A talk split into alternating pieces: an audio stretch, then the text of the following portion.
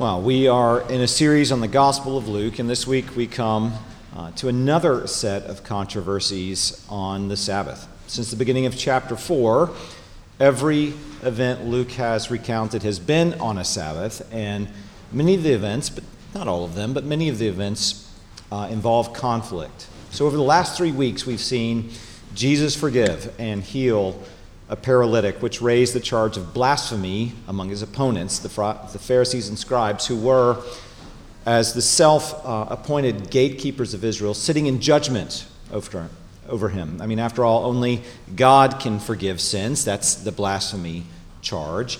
And here, Jesus was claiming to do that very thing. And we've seen Jesus call Matthew a, a disreputable tax collector, to put it mildly I call him to follow Jesus, and in turn, Jesus enjoyed a feast thrown in his honor by Matthew among his, uh, his newly called disciples and a grab bag of, of morally uh, unacceptable lowlives.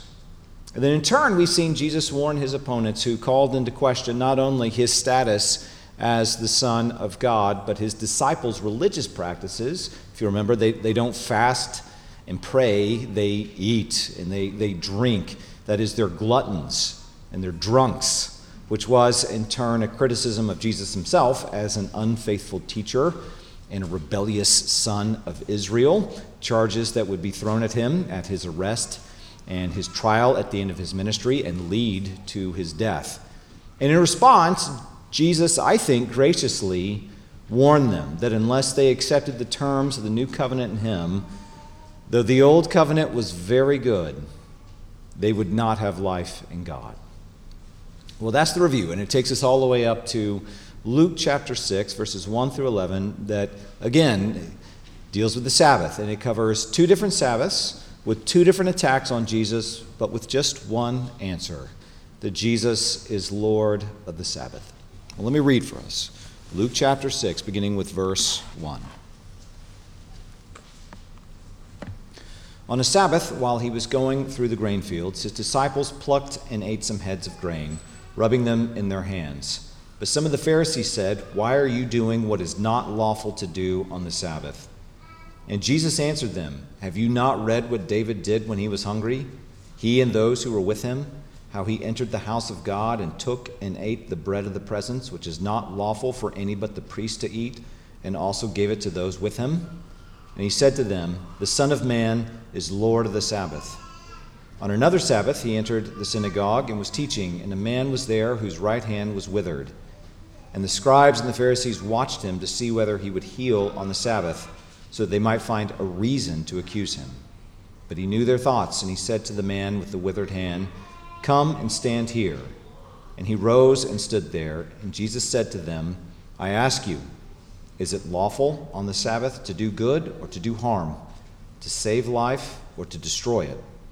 And after looking around at them, at them all, he said to them, Stretch out your hand. And he did so, and his hand was restored. But they were filled with fury and discussed with one another what they might do to Jesus. Well, this is the word of the Lord. Thanks be to Christ for it. Let's go again in prayer to him. Heavenly Father, because Jesus lives, we gather together. We don't gather together because we think it is a nice story or because it is some kind of metaphor for renewal. We gather together because we believe the truth that Jesus was raised literally from the dead, and because of that, the world was changed, and here we are. So we pray that through your Son, in the power of the Spirit, we might have eyes to see and ears to hear and feet to follow, hearts that will turn to you and listen and love you in response to your great love that you have shown through Jesus Christ to us. We pray all of this in his name, through the power of that same Spirit. Amen. Well, Luke puts together two separate attacks by Jesus' opponents that result in Jesus demonstrating that he is the Son of Man. And Jesus, by using that title, purposely connects himself with Daniel 7 and the God man who is worshiped on, alongside the Ancient of Days. He, Jesus, then, is Lord of the Sabbath. It is a claim to divinity. Now, this doesn't really resonate with us because the notion of Sabbath is taken lightly among American Christians. And if I were being charitable, uh, many Christians simply don't understand its importance in Scripture and mistakenly relegate it to the Old Testament as if it were an outmoded uh, religious practice. I mean, after all, breaking the Sabbath under Moses uh, carried the death penalty. And, and we certainly don't think that now. But probably more so, Christians tend to disregard the Sabbath because we think we have a right to define our time however we want. And so we will slot God's commandment into our lives whenever we think it's convenient to our schedule. But not only was Sabbath taken incredibly seriously by Jesus, I mean, after all, it was his Father's law, it is one of the Ten Commandments. It's the central concern of this whole section in Luke and has real bearing on what Jesus' death and resurrection means and what it actually accomplishes. So it's worth uh, taking just a few minutes to talk through why, why Sabbath is so important and is so important to Jesus.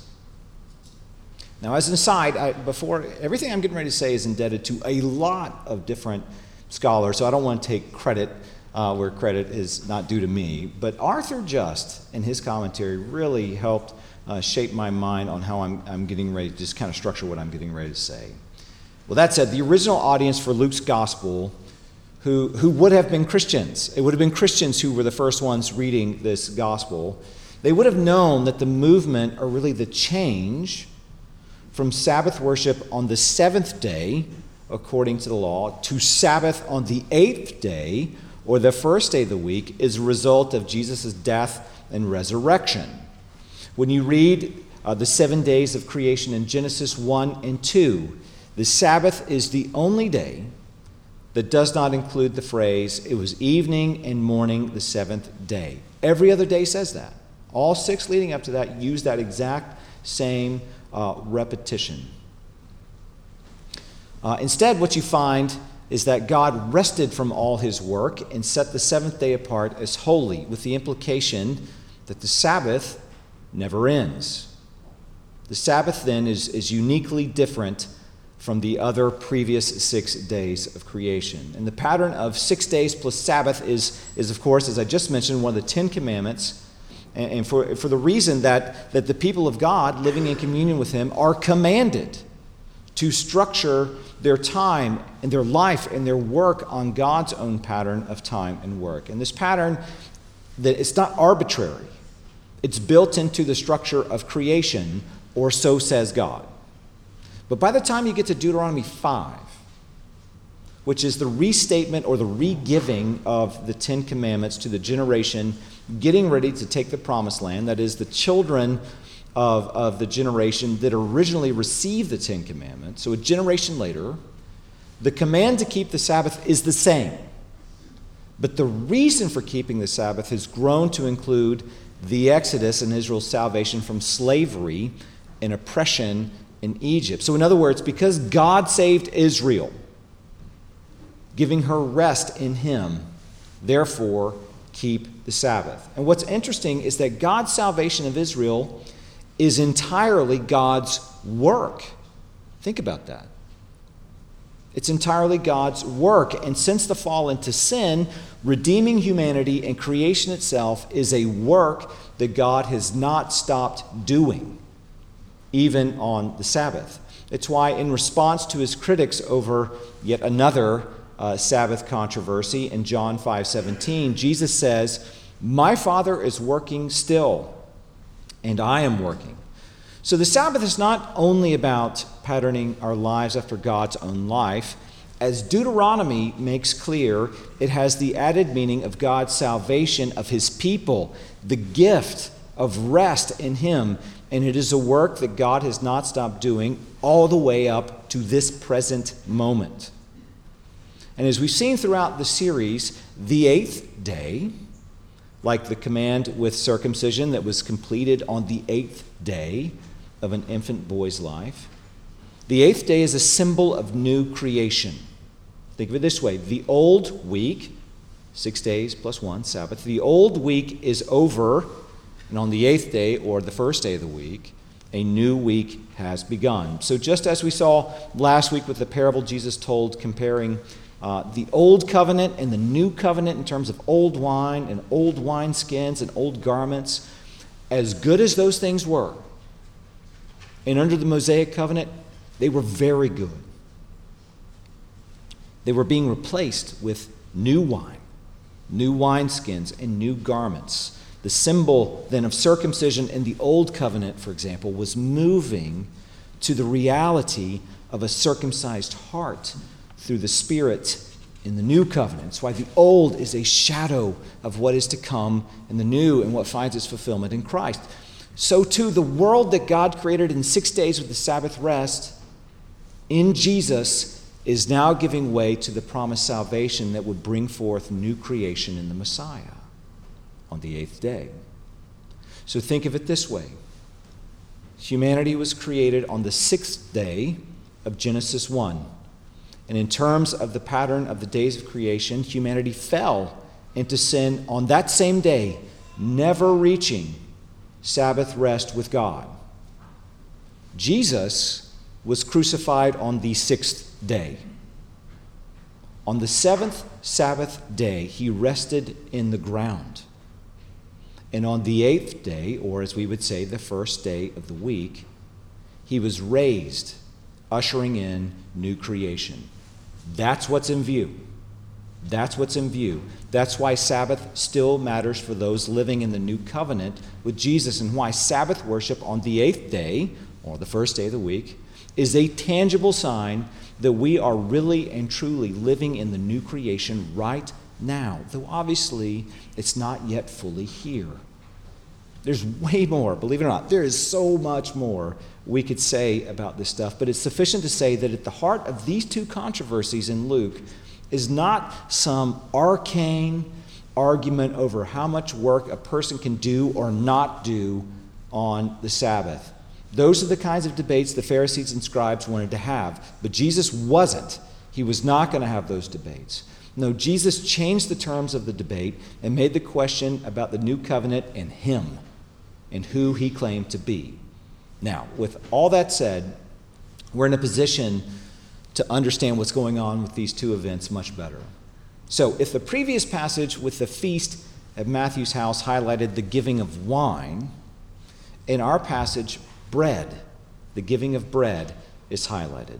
As we read in, in chapter 6, verse 1, on a Sabbath, Jesus and his disciples were walking through a grain field, and some of the disciples plucked a few heads of grain and just rubbed them in their heads, in their hands, and then presumably they, they ate them.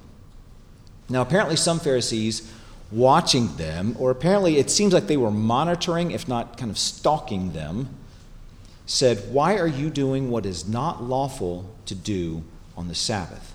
Now, I'm not going to belabor this, but by this point in Israel's history, the thinking from the initial command in the wilderness not to gather manna and quail on the Sabbath had come to include a large body of legal commentary on what counts as gathering or preparing food on the Sabbath. You can still read these things if you wanted to, and it's, it's, it's immense. So even though the law does not say you cannot pluck heads uh, of grain and eat them, in the Pharisees' mind, and according to this, this legal tradition that had built up around the law, what they were witnessing was work. Now, in response, Jesus does not accept their terms. He doesn't debate uh, whether his disciples were working or not. He asks them instead to interpret a seemingly unrelated passage of Scripture. He points to uh, 1 Samuel 21, when David was on the run from King Saul, and in his desperation and hunger was given the bread of the presence, or the show bread, that was in the tabernacle and that only priests could eat. So the bread of the presence was to be perpetually before the presence of the Lord in the holy place in the tabernacle. It was 12 cakes or, or loaves of, of bread lined up in two lines, and it was made fresh every Sabbath. And the reason for the bread was that it pointed back to the manna in the wilderness and was a pledge of the covenant between God and Israel that God would always be faithful to Israel and would take care of all her needs. Well, it was not lawful for David and his men to eat this bread, and yet David assured the high priest at that time, Ahimelech, that he and his men had kept themselves holy in the sense of, of kind of a Nazarite type vow. And in turn, he took the loaves and distributed it to his men. So Jesus' question was forcing his opponents to answer the question Was it lawful for David to do this? To which the answer must be no. No, it wasn't. And yet the Pharisees say nothing. Now, Jesus assumed two things as he asked that question. First, events in the life of David anticipate events in the life of the Messiah, the son of David. Now, this was something his opponents assumed too. They assumed the very same thing. And everyone knew that God had made a covenant with David and promised him that a man would sit on his throne forever, one of his son, one of his offspring. That means that David was the model for the Messiah, and like David, the Messiah would also be a priestly type king. This is why the Pharisees are unwilling to say David broke the law. David was clearly different. He was clearly different than the typical Jew. Now, the second thing Jesus assumed is that he's that guy. He's the Messiah. As the heir of David, he has a right to the bread of the presence. And like David, he is a priestly king who can disperse the holy bread of the covenant to his people. This is why in John chapter 6, with the feeding of the 5,000 in the wilderness, no less, Jesus identifies himself as the bread of life, like the bread of heaven, like manna. He is the showbread of the tabernacle given for the life of his people. So, what David did with the bread of the presence, you know, the holy bread made new every Sabbath, Jesus does with grain that is not yet bread on the Sabbath.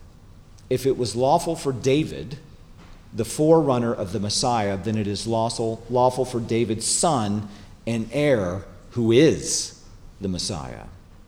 So, because Jesus is Lord of the Sabbath, and he just straight up says it, he lawfully brings new wine and distributes new bread.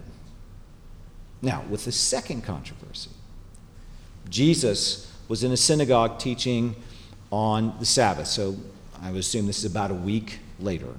And a man with a withered right hand was there in the synagogue too. And we read in verse 7 that the scribes and Pharisees were watching Jesus to see whether he would heal on the Sabbath so that they might find a reason to accuse him. Now, apparently, and like we just mentioned, they have been following Jesus from place to place, Sabbath to Sabbath, monitoring him, and they, they know his MO. They know what he likes to do. They know, like with the paralytic, his teaching often was accompanied with healing. In fact, those two things typically went together. But again, like with the healing of the paralytic, Jesus knew the thoughts of his opponents. He knew they were looking for proof that he was a blasphemer and a Sabbath breaker. And by the way, if true, both those charges carried the death penalty. And again, guess what they accused him of at his arrest and his trial? And so Jesus called the man with a withered hand up to him. So Jesus turns the tables on his opponents and puts their question from the previous moment or the previous event back on them. He says, I ask you. And remember, he's told them he's Lord of the Sabbath, that he's the God man. So he's judging them at this point. They're trying to judge him. No, no, no. He's the judge. He's the Lord of the Sabbath. So he's judging them at this moment. He says, I ask you, is it lawful? That's their phrase.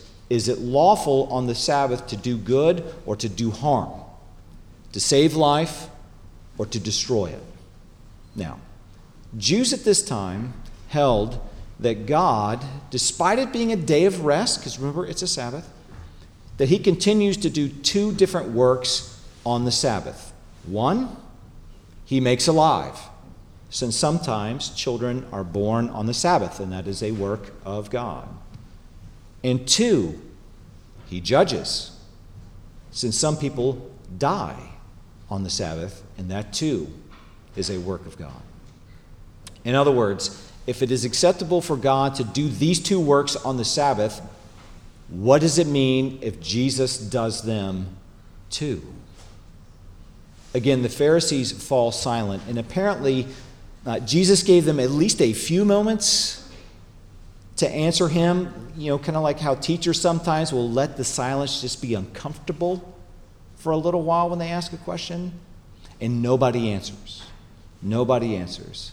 Jesus then says, Stretch out your hand.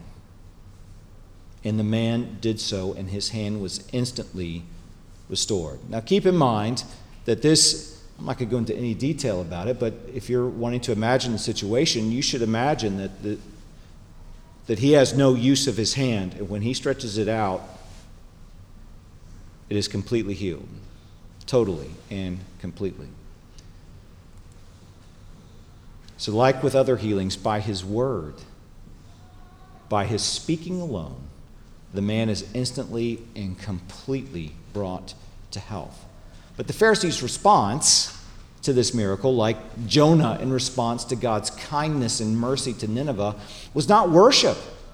It's not amazement, like how most people have responded to these things. No, it's fury. They are livid.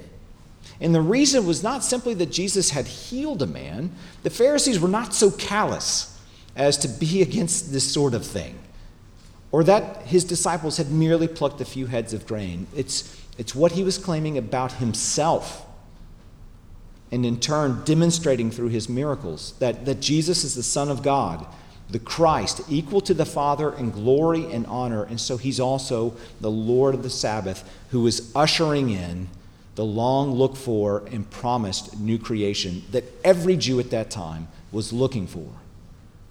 Notice the Pharisees did not deny what they witnessed. They never say these things did not happen, ever. They denied what Jesus claimed these things meant. And as we saw last week, the Pharisees and scribes, they liked the old wine and the old wineskins, and they refused like the Exodus generation, to receive the gift of life that God was freely offering, offering them in His Son. He's just saying, Here. You don't have to work for it. It's here. It's here for you. Do you want it? But as Jesus makes clear, He is the way, the truth, and the life, and no one comes to the Father except through Him. And this is just as true now as it was then. Nothing has changed in that regard, though 2,000 years have passed. The ancient uh, dictum, memento mori, roughly tra- translated as remember that your death is inevitable, has actually been kind of making a comeback as of late. Over the last, I don't know, 10 years or so, you can see it popping up in popular TV shows or among popular podcasters or what have you. And typically, people equate that phrase more to a, a bucket list uh, mentality, as in, get in everything you can before it's too late. Make your mark, make your life count, leave a legacy because you only live once and then you're worm food. And of course, that view of life assumes that when we die, it's the curtain call on life, a fade to black and we merely cease to exist. But if that's true, then the reality is that all of life is meaningless. All of it. And things like good or evil or love or justice are merely social constructs that are arbitrary. Such things, no matter how much our so called intellectual elites insist otherwise, they're just moral fictions. They're stories we tell ourselves, lies that have the ring of being good, but they're lies. And we tell them in order to cope with the time that we have. So, why not shoot up a room full of people? Why not? If there's no life after death, then humans have no more value than a dog. And if you die in the process of your so called crime, if it's actually a crime, there's no justice. And there's no consequences awaiting you in the next life because there is no next life. This life is all there is. So even when people insist that there is no God and no life after death, nobody actually lives that way because it's impossible. The ancient people who coined that phrase, memento mori, didn't share that modern view of life and death. In fact, they, they knew better, far better than modern people do. And Moses in, in Psalm 90, I think, gives a, a good example of how this works. Just listen to the imagery. This is beautiful poetry. Listen to his imagery for what human life is actually like. He writes, Lord, you have been our dwelling place in all generations. And of course, he's talking about Israel at this point. Before the mountains were brought forth, or ever you had formed the earth and the world, from everlasting to everlasting, you are God. You return man to dust and say, Return, O children of man. For a thousand years in your sight are but as yesterday when it is past, or as a watch in the night. You sweep them away as with a flood. They are like a dream, like grass that is renewed in the morning. In the morning it flourishes and is renewed. In the evening it fades and withers. For we are brought to an end by your anger, by your wrath we are dismayed. You have set our iniquities before you, our secret sins in the light of your presence. For all our days pass away under your wrath. We bring our years to an end like a sigh. The years of our life are 70, or even by reason of strength, 80. Yet their span is but toil and trouble. They are soon gone, and we fly away. Who considers the power of your anger and your wrath according to the fear of you? So teach us to number our days that we may get a heart of wisdom. So th- these are the words of a man uh, who's been in the ground for thousands of years, who knew in his own lifetime that humans are, to quote Elton John, like a candle in the wind. And yet, unlike Elton John, who wrote that as a young man but is now 76, Moses knew that we should number our days. That is, we should live in light of our inevitable deaths. Memento mori. Not so we can live it up or create a legacy, as if that's a thing, but so that we may gain a heart of wisdom. It's a very different thing. You know, many people will hear the sort of thing I'm saying. You know, like when pastors like me sometimes say things to get your attention, like, you know, 100 years from now, all new people. Think about that. 100 years ago, same sanctuary, completely different pastor, completely different congregation, same place. 100 years, all new people. And you know, you hear that and you get a little scared by the implications of it. But thoughts and feelings ebb, and by the time we've settled into our, our post Easter dinner nap, like waking up from a dream. It's over, it's gone. And we've turned back to life as usual. And still others will roll their eyes or scoff, assuming it's Easter, he's a pastor, he's using scare tactics in order to get a response. Never you mind the reality of the data. If we've got time, pastors. They're such alarmists. You know, Elton John originally wrote Candle in the Wind about Marilyn Monroe, who died at the age of 36, cut down in her prime. And he re recorded the song in 1997, which is the version most of us really know, after the death of Princess Diana, who also died at the age of 36. You know, the assumption that someone died too young is the assumption that we have the right to a long life, which, again, is a moral fiction. Who says we have a right to a long life? Who, si- who says it's unfair if we die young? There's nothing in nature that demands we have long lives or short ones. Or more foolishly, we think these things happen to other people, not to us. You know, Easter is the proclamation that the one who made, made the heavens and the earth, has provided life in his Son to a people who are enslaved to sin and death and cannot escape it. And these Sabbath controversies in Luke, far from being strange, ancient Jewish legal debates, get at the central problem every single human faces. We are all candles in the wind. And all of us, sooner or later, will return to dust. And at best, we might maybe get 100 years, but if current statistics are right, lifespans in America are dropping and fast. What Jesus claimed and what the Pharisees rejected is that in Him and in Him alone life is found.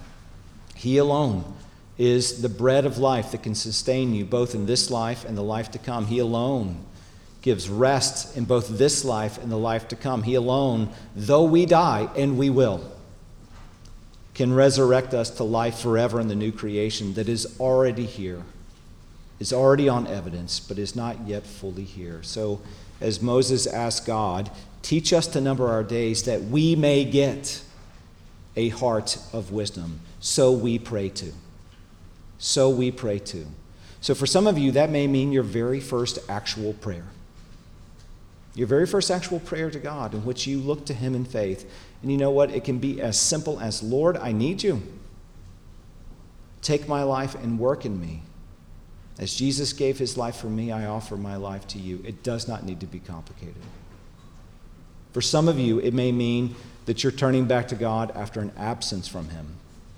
You know, maybe like what happened with so many Christians during the pandemic, you've enjoyed the terms you've set for your life. You've liked doing your own thing. You've, you've gotten used to having God as kind of a, an afterthought, a white noise in the background so you can sleep. But like the parable of the prodigal son, perhaps you're starting to see the utter foolishness of such a life, no matter how comfortable it may feel to you. Let me assure you, like with Matthew, God does not shame you in you coming back. He's overjoyed he runs to meet you at your repentance, and he cannot wait to welcome you home. But still, for others of you, like Moses, perhaps you've been walking with God for a long time. So your prayer is to be deepened in your love and your understanding of God and His Word and His ways. That's a good prayer, too. See, Jesus, the Lord of the Sabbath, the one who died on the sixth day, remained in the ground in death on the Sabbath, and was raised to new life on the eighth day, ushering in new creation, is for you. Like with the Lord's Supper, when we distribute the elements, He is for you. know, for ancient and moderns alike, memento mori means death gets the last word. That's what that means. Death gets the last word. But with the Lord of the Sabbath, memento mori means death is like a Sabbath rest that leads to resurrection, and so death will never have the last word on us. There is no God like our God, none, who is so full of steadfast loving kindness and faithfulness, that looks on our sin and our disease and our brokenness and our inevitable deaths, and he laments and he wants to do something about it. And he has, and his son, Jesus the Christ. Well, let's pray to him as we close our time in his word. Heavenly Father, we give you thanks for the life we have been given now in Jesus Christ, because it is a life, it is a life that looks forward to what we will have in Jesus Christ at our resurrection. For all of us, we endure pain and suffering of varying degrees, of course. Of course, we, we deal with bad prognosis. We deal with unexpected failures, unexpected sins, unexpectedly being sinned against, news that we cannot possibly deal with. And yet you can, and you are with us in the midst of us. You don't promise to take those things away. No, you promise to be with us in the midst of them, and that they will not be the end of our story. We thank you for your grace, your kindness, and your mercy. We pray all of this in Jesus' name. Amen.